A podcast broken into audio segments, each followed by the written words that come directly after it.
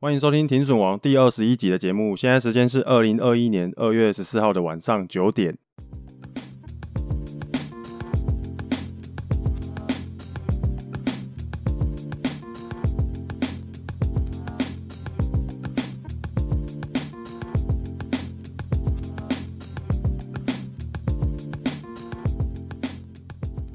想不到我们过年还会录节目吧？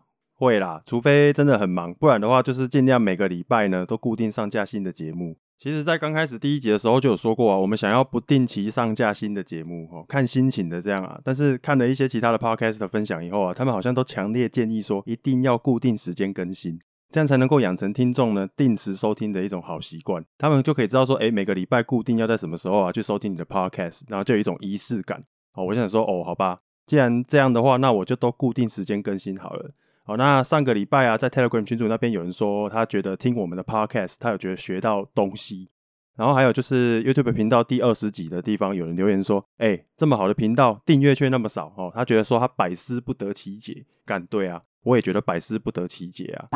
没有啦，其实是这样的，我们频道呢，主要不是影片哦，它是 Podcast，所以在 YouTube 那边得到的订阅数据啊，它比较不会那么准确。如果我是一个被标题吸引进来的人，然后呢，没有看到影片。就只有听到纯声音而已，哦，那对我来说，我可能就马上就会转台了。搞不好本来因为影片订阅频道的人，他后来看到的都是 podcast，然后都没有影片，这样他可能还会退订阅。哦，我是说真的，偶尔呢，真的还会看到一两个退订阅的。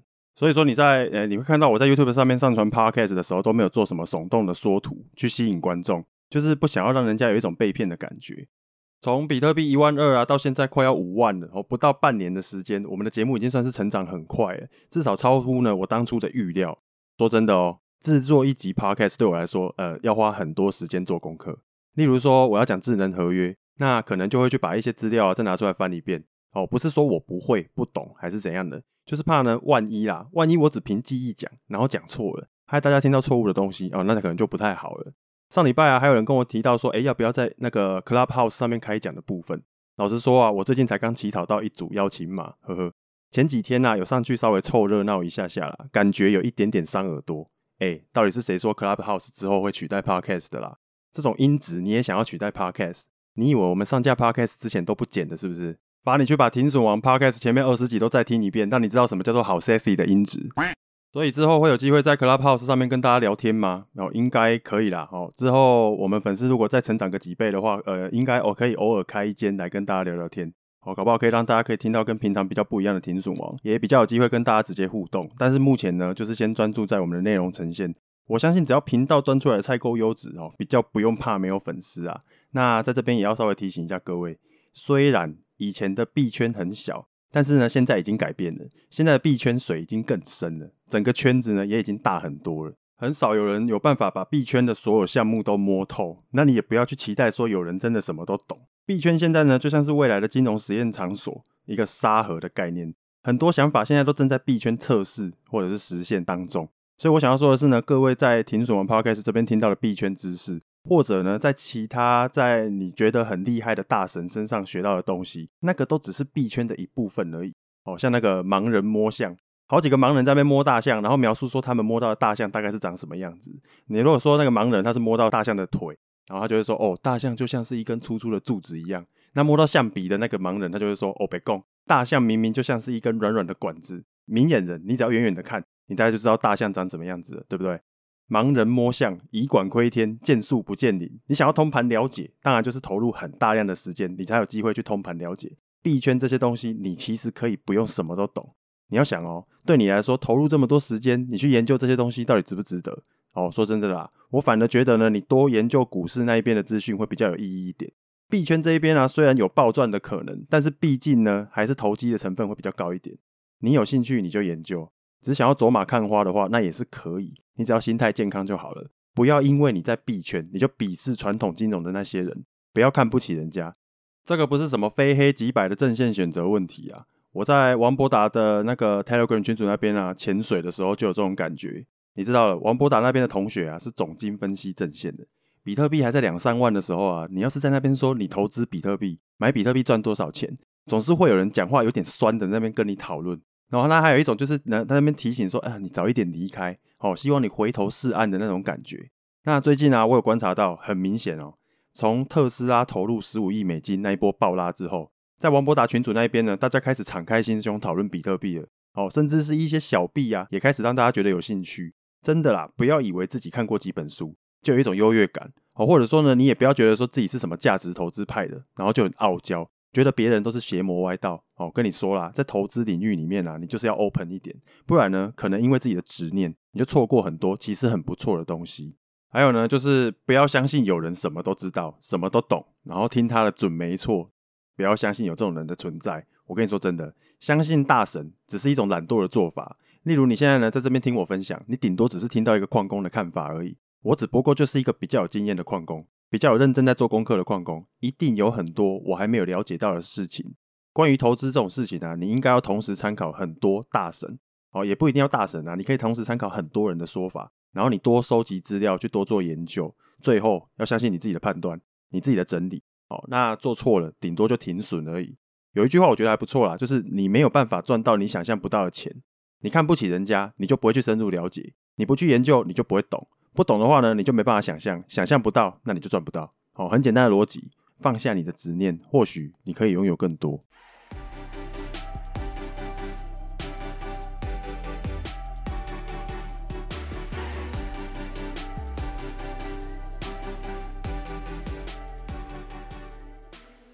过年期间，我们放轻松一点啊，哦，不要为难大家。我把最近看到的一些东西呢，拿出来跟大家聊一聊就好了。今天没有要上课啦，哦，放轻松。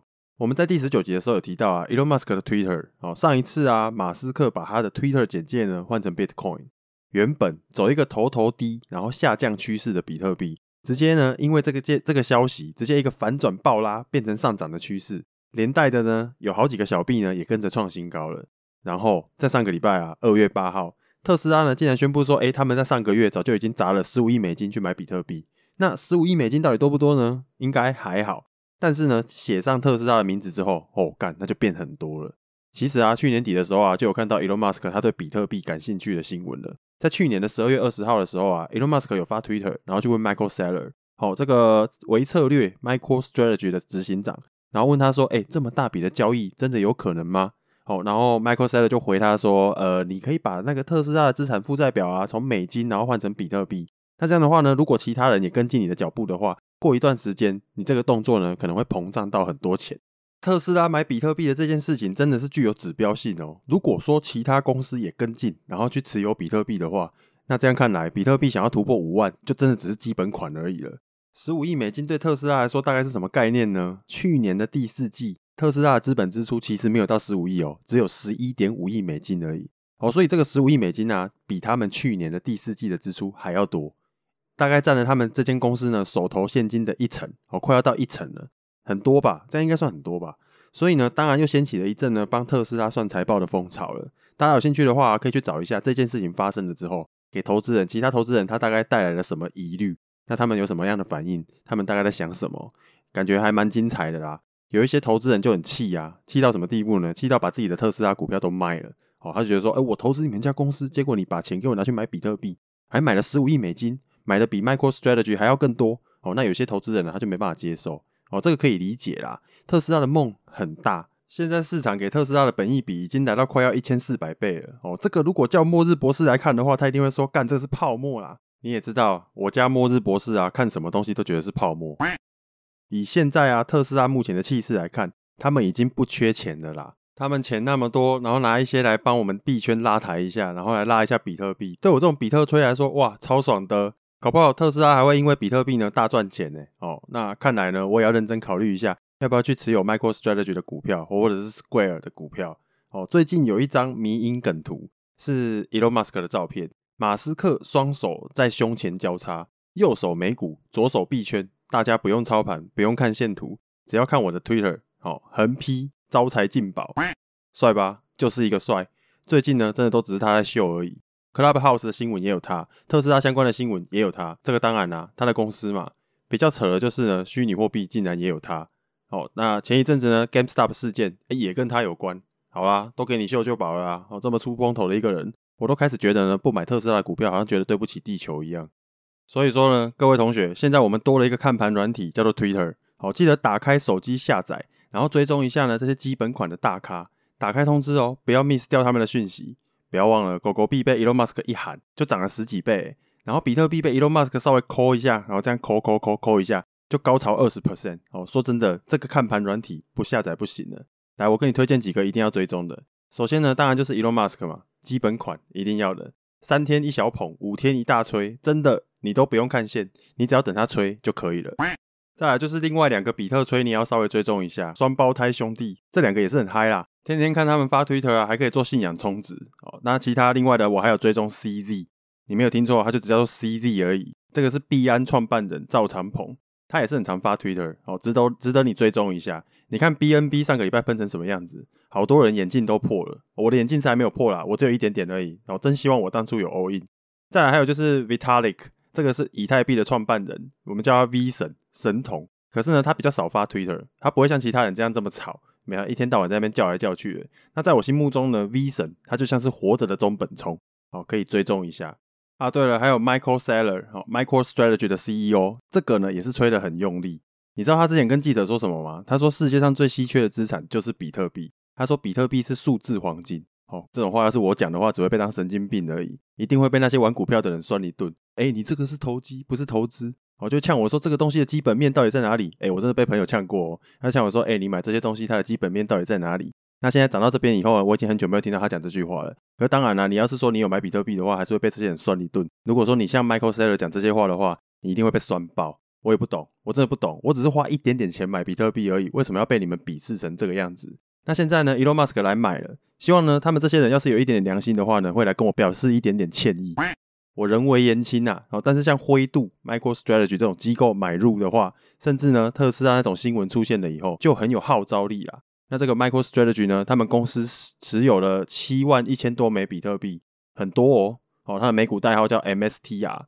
不敢买比特币的话呢，其实你可以考虑配一点点 MSTR 或者是 Square，它的涨势呢也是很凶猛。比特币的上涨对他们来说是利多啦，那这个东西呢，你就可以把它视为比特币概念股哦。这种我就觉得可以，可以考虑配一点，然后好好的观察一下。那至于呢跟挖矿有关的呢，我就会比较不喜欢，又尤其是那些显示卡相关的台股概念股，我劝你最好别碰。总我总觉得这一次呢，虽然矿工有在抢显示卡。到处都感觉显示卡很难买的样子，但是显示卡挖矿好像没有很疯狂。有一个很重要的指标啦，就是矿卡。往年呢、啊，显示卡挖矿很夯的时候，它会推出一种显示卡叫做矿卡。这种矿卡它就专门给你挖矿的啦，跟一般的显示卡比起来啊，它会有一种阉割，好，有一种阉割的感觉。有一些功能呢，它会把它拿掉，价格会稍微便宜一点点。那它的保固呢，也会很短。比较有名的呢，就是 R 叉四七零矿卡、P 一零六矿卡、P 一零四矿卡这种的。稍微跟一般显示卡去做区隔，那比如说呢，把显示卡上面的输出端子把它拿掉啊，然后让你不可以接萤幕，不可以当一般的显示卡使用之类的，这种只能够挖矿的矿卡，这一次真的都没有听到有矿卡出现。好，我想应该是大家彼此会有一个共同的默契，就是 POW 的挖矿已经快要走入历史了。哦，所以你各位啊，张大眼睛认真看啊，不要去买什么显示卡相关的概念股。好，我稍微帮这一段做个总结。特斯拉呢进场比特币的这件事情啊，算是非常具有指标性的事件。或许呢这件事情可以让那些原本在看币圈笑话的人，他们会转头过来关注一下这边的事情呢。投资比特币最简单的呢，就是直接买比特币。那当然你也可以看一下 MST 啊或者是 Square 这种公司，挖矿相关的概念股不推荐。台股呢的显示卡概念股更不推荐。我个人觉得台股呢没有比特币概念股，真的没有。你把汉讯的 K 线图啊拿来跟比特币还有以太币的那个 K 线图对照一下，你就会有感觉了，好吗？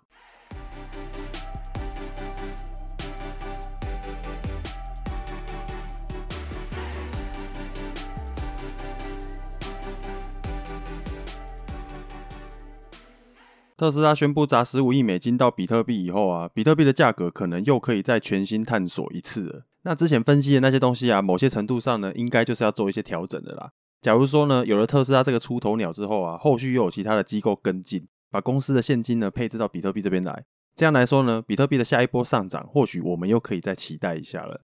有了这件事情以后啊，虽然比特币现在是历史高点，但是我们也就相对的比较没有这么怕高了。哦，心理上呢有一个支撑在这一边啊，真的感觉上差很多。好，那以下想要跟大家分享一些现象啊，我个人的观察，或许呢可以把你可以把这些当做是买币的一个参考。首先要讲的就是轮涨。呃，台股呢拉基盘的时候，我们拉台积电嘛，大家都有看过，暴拉台积电，中小杀一片，单压成一。币圈也有这种感觉啦，大哥比特币在上涨的时候啊，其他的币呢就会被杀，好，然后被比特币吸星大法全部吸走。那像台积电休息的时候也是一样啊，台积电休息，那就是大家吃饱，哦，一样，比特币在休息的时候，常常就是小币轮涨的局面。大家应该多多少少都有听到呢，其他号称是老手的人在跟你分享这件事情。好，那我的观察就是呢，有一些币，它就真的只是死猫跳而已哦，它突然暴涨一波，但是它那个就叫死猫跳，狗币例外啦哈，它狗币它有马斯克的 buff，所以撇开狗币不谈。我所谓的死猫跳呢，就在讲那些很老很老的币，那一些老掉牙的，可以用显示卡挖矿的币，这种币呢，我真的就建议大家不要碰了哦，你不要看它 K 线看起来相对低点，然后就觉得很便宜，它会便宜呢是有它的原因的。资金都已经进来这么多了，你看它还在走下降趋势，而且奄奄一息。就算呢有出现短暂的二三十 percent 的暴涨，我也是建议你不要理它啦。你在虚拟货币的投资组合里面啊，你在配置里面想要买的币，你的基本仓当然就是要龙头的比特币哦，或者是以太币，或者是其他的稳定币之类的。长期持有的话呢，你还可以考虑拿去生利息。那我要讲的就是说呢，你如果想要去配一些呃很会飙涨的小币，或者说你很看好的小币的话，有一些必要条件，你一定要考虑进去。我刚刚就有讲了，你那个把那个我们当初在挖矿的那种币啊，哦，长期死在那边的币，你不要去理它。你要考虑的必备条件是我接下来要分享给你的。举例来说，BNB 哦，我之前买的 BNB 啊，它的成本大概是二十块美金。那这一次这一波吓死人的暴拉，哎，我就我就整个赚了整整七倍这么多。虽然说我当初买的是奈米仓啊，但是也是赚很多。它现在已经变成很可观的一笔数字。为什么我要举例 BNB 呢？BNB 它是一个还蛮有用的币。它可以在币安里面做手续费啊，交易手续费的折抵，光是有这个功能哦，我就会买了。那但是但是我就是要拿来折抵手续费的嘛，所以我就没有买太多。那它这样暴涨暴涨起来，我也是赚到了一小笔哦。光是有这个功能，我就会去买它了。那刚好币安呢，它又是一个交易量还蛮大的交易所，你持有 BNB 还可以去做锁仓获利哦。也就是说呢，持有 BNB 它是有好处的。那再来就是啊。BNB 这东西还跟那个 BSC 币安智能链有关系哦。有一个说法就是呢，以太坊的手续费太贵了。目前很多项目都在以太坊上面哦，它是最大的。如果说这些项目啊，它想办法往那个币安智能链上面去移动的话，哦，这个说法啦，他说这些项目如果往币安智能链上面去移动的话，那 BNB 就有机会会暴涨哦。所以 BNB 就摇身一变变成智能合约的新平台，然后 DeFi 的新去处啊。我要说的就是这个 DeFi。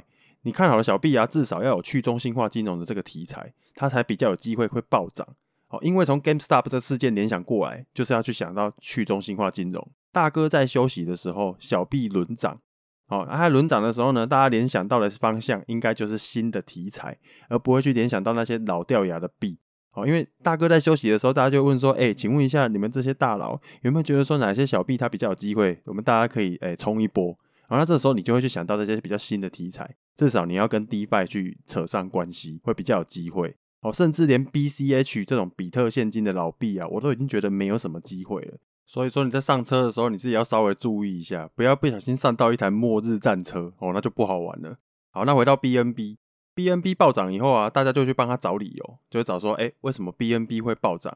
那它有什么利多吗？哦，那这个时候 BNB 的成年老利多可能就被挖出来了。哦，注意哦，我是说成年老利多哦，因为 BNB 很好用啊，或者说因为币安智能链啊，哦，因为 BNB 可以拿来锁仓分红啊之类的，这些算是它的利多吗？哦，我觉得不算，只是刚好因为这个题材，然后在这个时间点大家喜欢而已。其实这个是成年利多，那它涨起来之后还能够撑多久，很难说啦。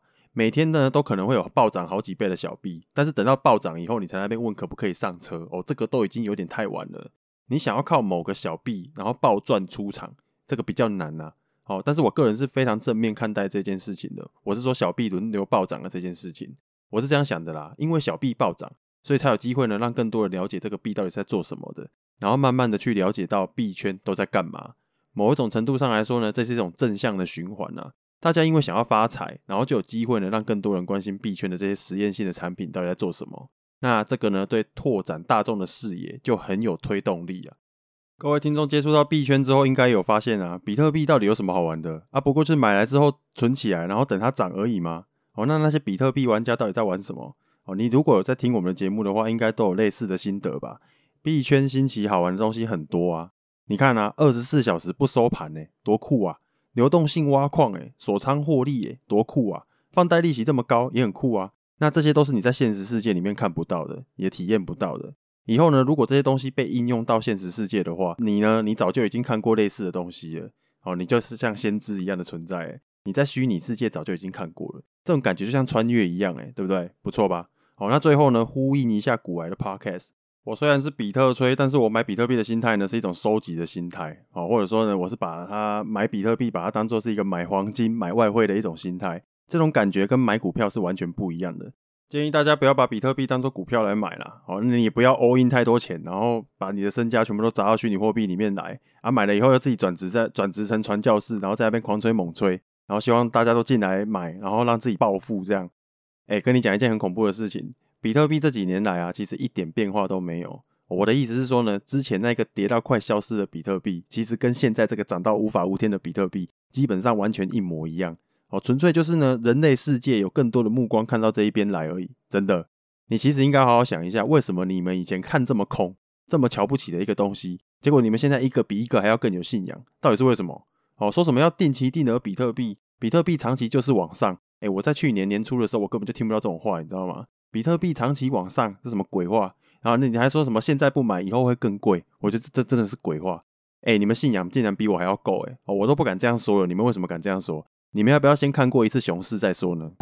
我赚到了七倍的 BNB，可是我没有暴富。哦，我赚到五倍的比特币，哎，我也没有暴富。哦，因为我没有 all in。有一些人听到这边可能会想说，哎啊不对啊，啊你干嘛？你这么会，你干嘛不 all in？我有时候会这样想啊，为什么我不 all in？这个答案其实就在问题的反面，我就是因为没有 all in。我才赚得到这么多倍。好，换这个换个角度想，如果我 all in 的话，可能赚二十趴，我就会想要跑了。投资是一种配置啊，做功课就是为了要让你拥有一个可以准确调整你的配置的一个能力。它就像在开车一样啊，这一条路上只要你能够走得长远啊，你就可以持续的获利了。不要走火入魔啦，币圈的东西呢，你应该自在参与就好了，自在了解这些新奇有趣的东西。不要去期待一了解一个东西之后，然后就想要靠这个东西让你暴富，这样的话会比较健康。这一节节目就到这边，我们下礼拜见，拜拜。